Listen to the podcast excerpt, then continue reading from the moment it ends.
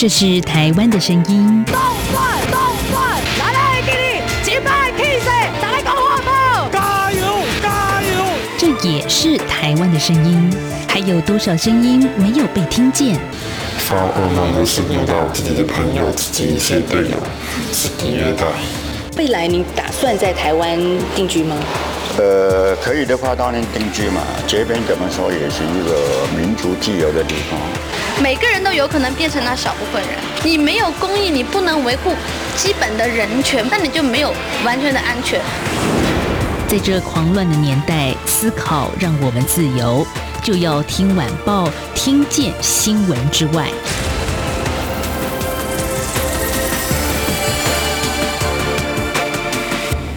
欢迎收听就要听晚报，我是宛如。今天是十二月二十四号，星期四，哇，平安夜。好，我们节目播出时间是晚上的六点半。我想，如果呢您有习惯于参与这个圣诞趴的朋友，可能现在正在快乐当中。那我们今天的主题其实也要带给大家一个比较轻松的话题，就是微笑台湾的冬季号。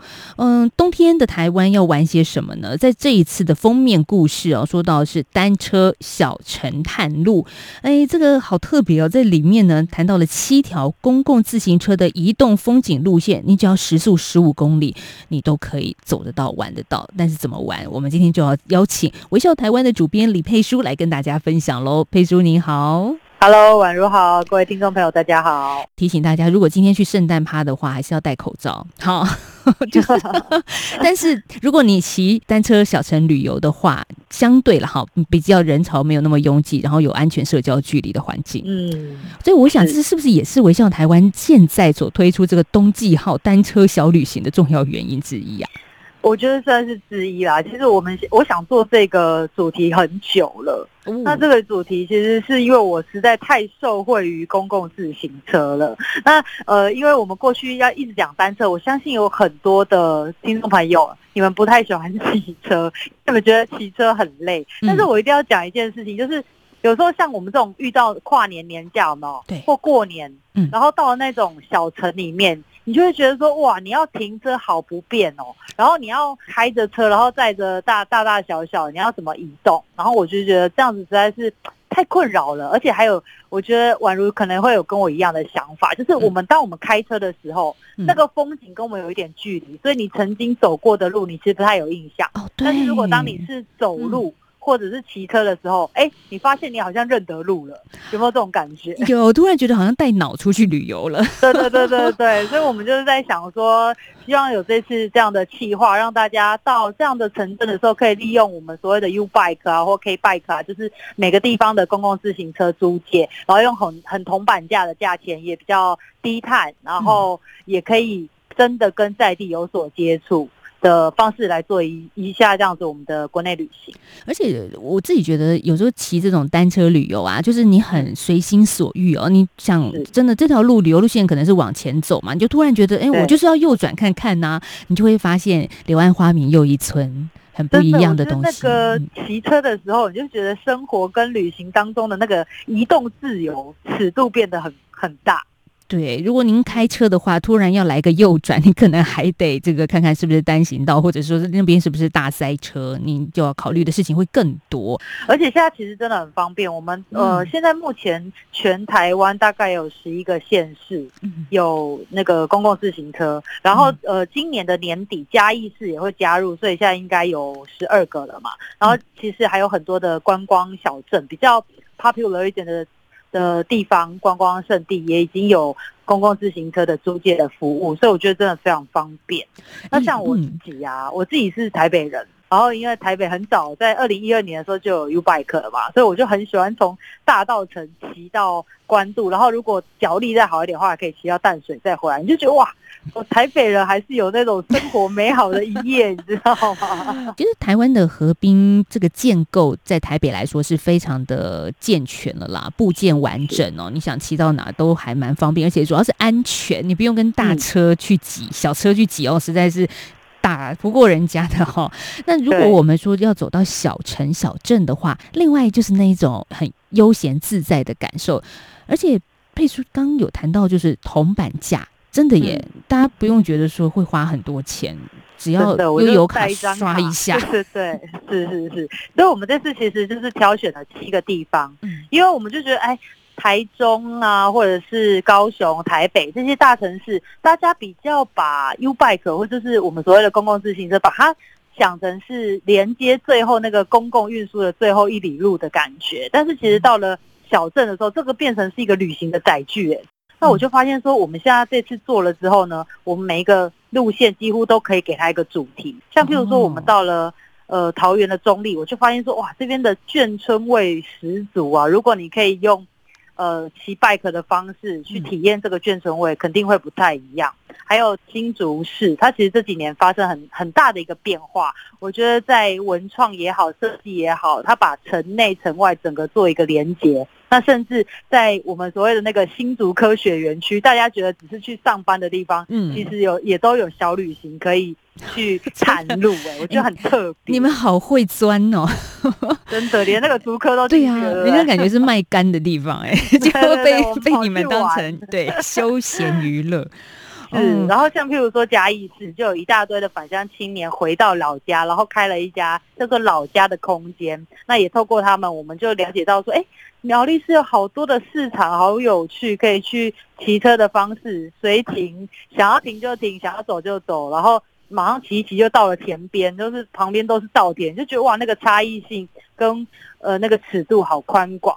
然后到了呃彰化市的时候，就可以有有小吃接力。我觉得在彰化市就是要不停的吃小吃，然后就是靠这个单车，你那个罪恶感可能会稍微减轻一点。一边消耗热量，一边补充。补充，对。台南它的那个巷弄就一定是要靠我们的 bike 才能够钻进去。然后我们这次又发现了，原来在那个奇美跟石鼓之间，它也是可以靠这个公共自行车做这样子的一个接驳，我觉得很方便。最难，你们到了屏东的这个地方哦？对，我们到了屏东，然后这次请到了一个曾经呃以画那个街屋，就是比较长、比较复古的这个街屋著名的插画家郑开祥老师，带我们走这个屏东市的一些老区，然后也是用 bike 的方式边走边逛。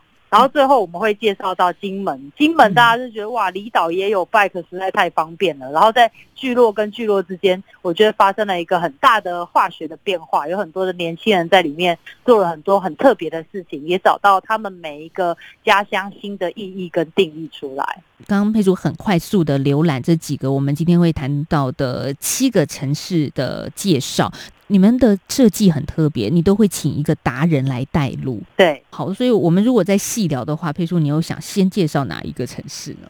我自己有一点小偏爱那个新竹市，哎，我们可以先从新竹市来聊一下。好啊，好啊，嗯，可能是离台北近吧，然后就坐火车就到了。可是新竹对我的感觉就是它路好小，车子又多。真的，因为是旧城的关系。其实你知道它从那个过去那个城门的设计啊，嗯、早年从北门一路走到南门，大概只要二十分钟，哎，所以你就觉得哇，开车超不便的，你光要停车就很麻烦。中央市场是你们这一次的重心啦。是啊，因为我们这次就发现说，那个在地人是带我们去中央市场，然后他就带我们去找一个市场大哥，他里面是。这个大哥呢，他是专门卖豆浆的，但是他就带我们去吃一些比较特别的东西，例如像糯米水饺。然后你知道台北人去吃就发现，哎，啊，这不就是咸一样吗？就是咸汤圆的那个汤，呃，汤圆，咸汤圆。哦。但你就觉得哇，那个好浓郁哦，因为它是。猪骨的汤头，然后里面有糯米水饺，然后加上那个咕拉巴，就是骨头旁边的肉，然后还有加馄饨，你那一碗吃下去，整个都暖起来了。是，好，就填饱肚子，让自己全身暖起来，要继续骑。好，对，真的。然后我们接下来就可以再继续往下骑。那我觉得最近新竹有很多很特别的点，嗯、是一个叫做呃或者或者它其实它是一系列的，比如说包括。或者书店，他在竹北，然后他最近在新竹市区开了一个或者风旅，就等于是住宿的地方，然后也是老房子改成的。那他背后的这个老板呢，他其实就是新竹人，那他是科技业的老板，后来他会很希望说自己的家乡也有一些文化的风景，然后这么美、这么老的城市不应该就这样被埋没，所以他其实找了非常多很。代表性的房屋做了重新的整修，譬如说像那个新竹市的东前街啊，它那边有新竹的第一家百货公司，叫做新洲屋。然后他就把这个新洲屋重新再做了整理，那未来就会以实物的策展为主做营运。这本杂志里面真的还蛮多像这样子有想法的，不管是呃在地创生者啦，还是年轻人他们所开的一些小店铺哦。嗯嗯，那如果新竹，您刚有带给大家一点点这个惊喜，就是在这一篇里面有加码棋的部分哦。新竹科学园区要怎么玩呢、啊？我觉得这个科学园区实在太有趣了。我们记者采访回来，我也是觉得哇，原来。这么厉害，因为我们我我帮他下的那个标题叫做“解密三百年的科技源头”，他当然不可能三百年就是竹科，但是他真的已经有那个苗在里面，你知道吗？因为他在呃，就是竹科这个地方，它有台湾的三大古镇之一的隆恩镇，嗯，那就是我们就是从这个隆恩镇的步道出发，然后再继续往前骑的时候，它其实有这个所谓的赤土旗，那赤土旗它这个地方。讲的就是说，我这边的土壤不一样，为什么？它里面就是含有铁嘛，所以它未来呃才能把它做成陶土，跟我们所谓的有一些细，就是呃那个玻璃的成分。然后另外呢，这边还有产这个瓦斯，因为你不是要烧那个玻璃，就需要这些原料吗？所以它其实当当地就是在主要研究天然气跟石油的地方，那这边的这些单位都陆陆续续的做开放，所以跟着这个导览，它你可以知道说，诶，三百年前他们就在研究这些了，所以我们之后才有所谓的哦中油的研究所啊，然后甚至是工研院就在那边，然后扶植了现在的护国神山台积电，就是这样，它其实是有脉络一路这样走过来，那你透过提成的方式，哎，居然也可以这样做。体验是，所以原来新竹科学园区坐落在那边是有它的缘由所在的。没错，里面你还还很用心的把午餐跟下午茶或晚餐全部都路线标好，对不对？对，因为因为它里面就是像譬如说，它附近离那个将军村比较。比较近，那它就有一些面食馆，那包括像竹科里面有一个叫做车库餐厅，那我觉得车库餐厅也很用心，它里面用了很多在地的食材、小农的食材，然后你就可以在。竹科玩完一圈之后呢，就来到回到这个车库餐厅用餐，然后是一个很舒适的用餐空间。嗯、好，刚刚介绍的是新竹，那给人的印象就是台湾高科技产业的重镇，但其实也可以透过单车的方式来做一个小旅行，来认识这个嗯，我们以为。高不可攀的地方，其实它其实可以跟你很亲近。那我们休息一下之后，再回到今天的节目，来看看，呃，今天的微笑台湾冬季号主编佩说还要跟大家来介绍哪一些有意思的城镇。我是指挥中心医疗应变组副组长罗义军。居家检疫或隔离期间不能出门，如果出现发烧、咳嗽等呼吸道症状，请与卫生局联系并依指示就医。如非紧急医疗需求，则请于居家隔离或检疫解除后再看诊。所有入境人士一律都要居家检疫十四天，不可以离开住所。违反规定，最高可处一百万元，并取消领取防疫补偿金资格。有政府，请安心。资讯由机关署提供。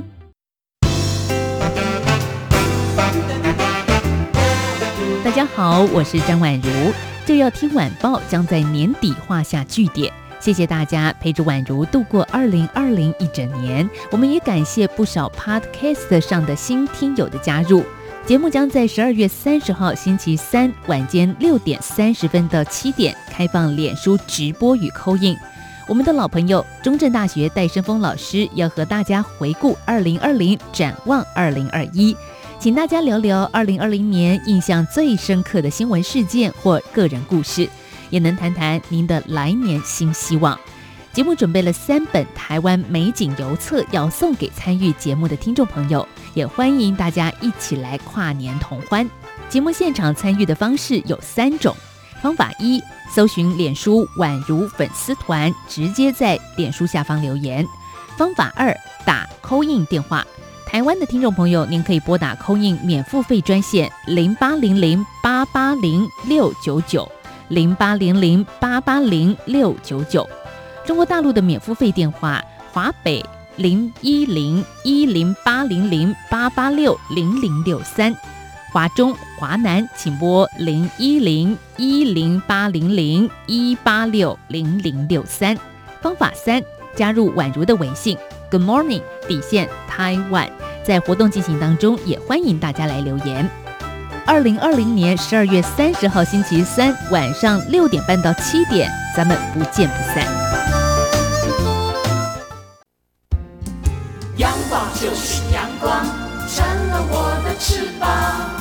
光就是阳光，人民自由飞翔。阳光就是阳光，世界在我肩膀。阳光是你，是我生命的翅膀。继续回到就要听晚报，我是宛如。岁末年终了，我想接下来就是一月一号的连假，有三天的连续假期。或许我觉得这一天，我们今天的节目访谈，我可以给大家一个小小的参考建议：不要再开车去人挤人，去大塞车，准备着一张悠游卡，你里面储值一点点钱，用铜板价就可以骑着单车。玩台湾，好，有七条公共自行车的移动风景路线。今天佩叔要再来介绍的是哪一个呢？我们来聊一下台南好了。好啊，嗯，因为现在那个、嗯、现在北台湾都一直在下雨，我现在恨不得马上坐高铁南下。那你过去我其实，在那个台南住过一段时间，嗯，那那段时间我其实靠的其实真的就是台南的公共自行车做移动。因为实在太方便，就是点跟点之间的接驳，然后还有他们真的巷巷弄真的就很小，而且有一些店真的就在巷弄里面。如果你没有钻到巷弄里面的话，你其实是看不到的。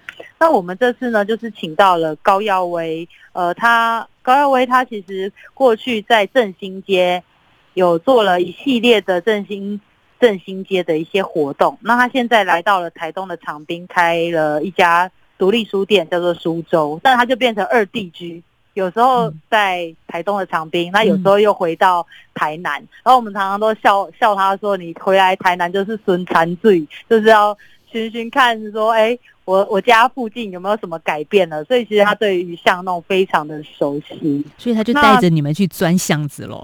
是是是，嗯、那他也其实因为待在那边时间久了嘛，他也看到台南这些小店的起起落落，他也有一些感受。我觉得在文中都可以看出一些呃台南这边的变化。但是呃，他带我们去的这个地方，我过去其实真的都不太知道哎、欸，因为呃这也是后期慢慢。慢慢开始开发的，像是这个水交社，水交社的文化园区。因为我们过去去台南就是讲台语嘛，嗯，所以你就觉得哇，都是闽南人，而且都是府城。那没想到在这个水交社，它其实过去在日本时期是海军的基地，那后来才又移交给空军，所以它又有雷虎的故乡跟飞机飞机的眷村的称号。那现在因为那一片的。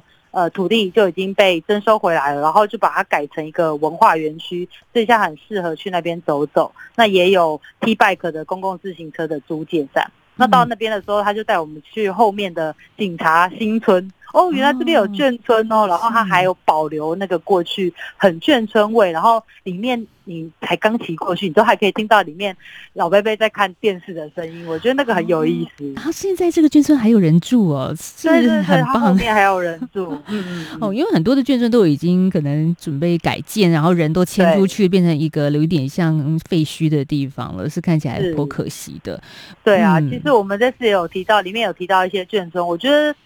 呃，因为时代的变化，你有一些是真的是不得不的改变，所以有时候我觉得我们旅行也是在留一点回忆，或者是找寻一些时代的尾巴吧。我就觉得，哎，这个很有意思。像那个警察听说，我们跟着高耀威先生去看的时候，他就带我们钻巷弄啊，然后再出来就来到了这个真善美的戏院。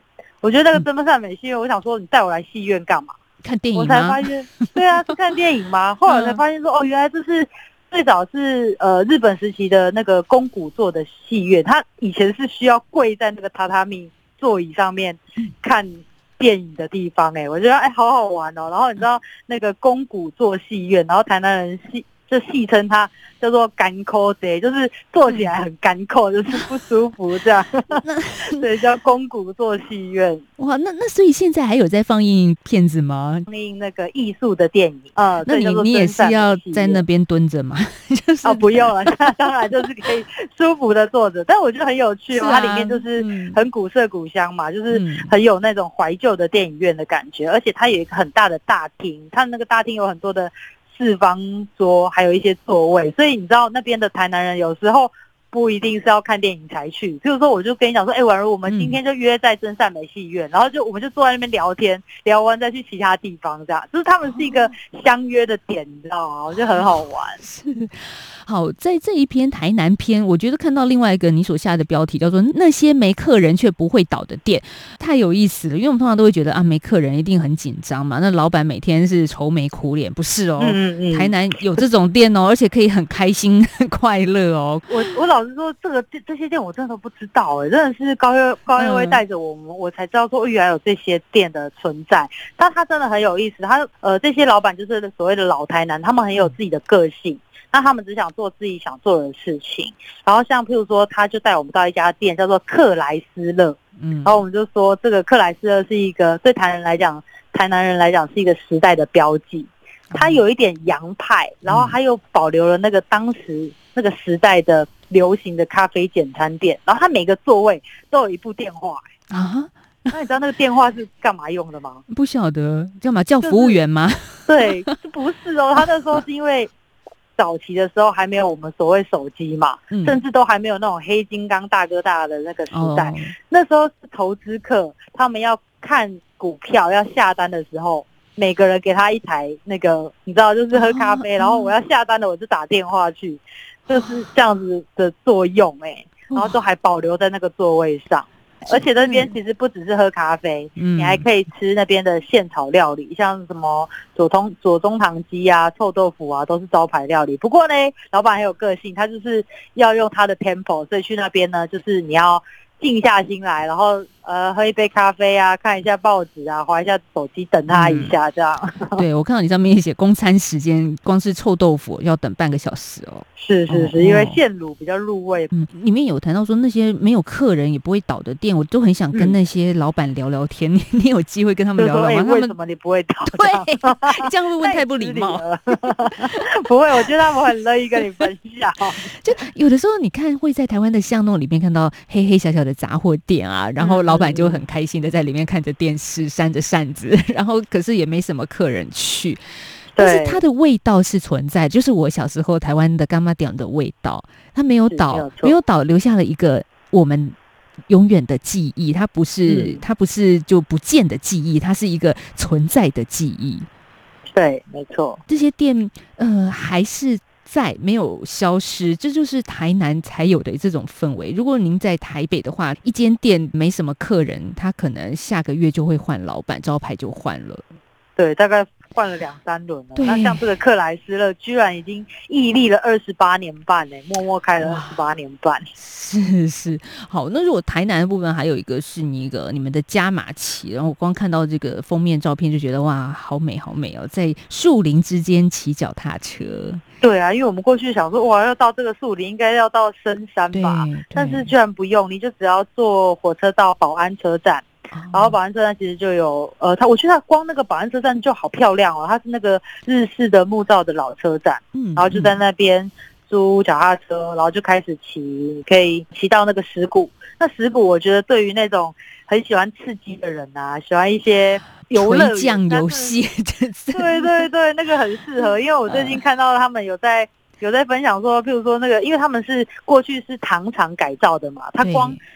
仓库就有二十二座，然后它有一些什么储蜜槽啊，大巨大的压榨机，其实我觉得那就是一个最大的装置艺术，然后他把它改成，比如说梦幻剧场。或者是什么自由落体呀、啊，然后大型的荡秋千，我觉得这超好玩的，很适合喜欢冒险的玩家。嗯，真的，嗯、因为看起来这个地方就像是一个老废的工厂哦，可是里面却可以听到很多年轻人的尖叫声。哦这个、我觉得这是真正的工业风，对，这很跳痛，但是很好玩。那我们最后也只剩下一点点时间，我想问佩叔说，哎，嗯，您刚刚讲这些路线啊，如果我就不是很会骑脚踏车，或者是不想骑这么久的脚踏车，嗯。你们其实还有介绍的另外一种折中方案给大家。我这一次呢，其实就是有去参加了一个我觉得很棒的旅程，它是捷安特办的一个旅行。那这个旅行呢，它是带你骑这个电动的电辅车。电辅车不要大家以为就像机车一样推了就就会走，并没有，就是其实是你要踩多少，它就帮你多少。是他帮你一点点，然后让你也有成就感，也有运动到，但是不会这么辛苦。那那时候我们就是呃，可以很顺利的。当天就可以环日月潭，因为其实环日月潭并不容易哦，嗯、大家不要以为环日月潭很轻松，嗯、没有，因为它就是上上下下。那顺时钟是稍微轻松一点的行程没有错，但是有一些路段还是需要很努力的骑。但是靠着电动的电辅车呢，它就可以让你很轻松的环日月潭。然后隔天呢，再由呃捷安特的团队带我们上到武岭。其实武岭是很多那个自行车界的车手他们梦想达到的。朝圣地，因为真的太困难了，包括全世界的那个自行车好手都会希望来这边试看看，挑战自己一下。但是因为透过电动电辅车，你可以。小小的圆这个梦，你当然知道自己没有那么厉害啦，但是你就会觉得哇，我也是自己慢慢这样骑上去了。所以我看到佩叔做这个专业的时候，我就想哇，真的吗？佩叔可以哦，可以自己脚踏车骑上五里，原原来是可以有一点点辅助，所以对里面你的介绍还是那些妈妈级的人哦，组成了一个小小的旅行团队，然后进入这样子的旅程，所以我真的就觉得。谁说我们不能骑上五岭？这个梦想也不是只有那些 好专业人士才能够达成。真的，真的，它后面有好多很很感人的故事，都可以在我们那个杂志上面可以看得到。因为其实有很多妈妈，她们过去都是顾包包的，你知道吗？顾包包？她 对啊，因为就是全家大小出去玩，那个包包都留给妈妈顾，因为她可能骑不动。哦哦，对。可是现在他没关系，他可以，他要有电扶车了，他可以也跟着全家大小一起骑，甚至骑上五岭。他其实帮大家，呃，帮很多原本没有这个体力或没有这个脚力的人，完成了这样的梦想。好，所以更多的一些细节的小故事，大家可以在微笑台湾的官网上看到。那杂志的最后也其实帮大家整理了，另外就是台湾七条审美单车路，怎么可以没骑过？嗯、是。我觉得你这样子又制造了七个打卡点呢，也 真的，我自己都不知道怎么挑哎，那七个好难挑哦。是啊，好，台东池上一好，这是一定要去的啦。好，对对，已经打勾了，对不对？对。那那个东港，我觉得东港它那个西湖的风景，大鹏湾那边一定要去骑一下。接下来屏东东港，我们对常常就是去小琉球的必经路线，但是就这样子就错过了，对不对？对对。它那边其实就是可以租，也是可以租那个电动的自行车。哦，然后也有一般的自行车，然后它可以骑过那个跨海大桥，骑一圈还不小圈。然后我觉得那个天气好的时候好漂亮哦。哦，是是，好天气好很重要。嗯、现在台北天气不好。好，那最后当然也还有什么花莲寿丰的鲤鱼潭啊，然后福隆福隆这边的草岭，我想北台湾的我们也蛮熟悉的。是，那台中的丰原有一个很有名的后丰铁马道，这个设计的也非常的好。这七条审美单车路线，我想在这一期的微笑台湾是一个可以让你带着走去旅游的一本书。你不觉得吗？你们的设计好像就是故意的，就是没错。我们这次超级就是帮大家都规划好路线了，因为我们真的都每一条都自己去骑过一趟，觉得这样骑顺哦，然后就是帮他大家写清楚。你可以看到故事，然后你也可以告诉你说，你可以跟着我们的点，下一站到哪里就跟着一起玩。是，同时也有主编的自肥哈，就是在里面自己达到了骑上五岭的梦想哇！没错，解锁了。是二零二零年佩书做了非常多重要的事情，骑上五岭也算是一个。那当然不是只有他啦，我们其实看完这本书，知道方法之后，应该大家都有机会可以上去看看不一样视角的台湾。当然，我觉得国外的朋友，你们可能会觉得哦，台湾就是一个 MIT 制造自行车的。一个所在地，可是您可以购买自行车之后玩玩来台湾，对，没错，对。今天我们来介绍的这个单车小城探路是微笑台湾的冬季号的最新主题，也谢谢主编佩书今天来到我们的节目现场，谢谢，谢谢大家。好，今天节目结束之前呢，跟大家说一个消息哦，就是从明年的元旦开始呢，央广每天晚上六点到七点的节目时段，原本向大陆东北地区播音的短波七三零零千赫的频率，将改以短波九六一零千赫播音。好，所以我们欢迎目标区的听众朋友持续锁定我们央广好节目。今天节目进行到这了，我是宛如，明天再聊，拜拜。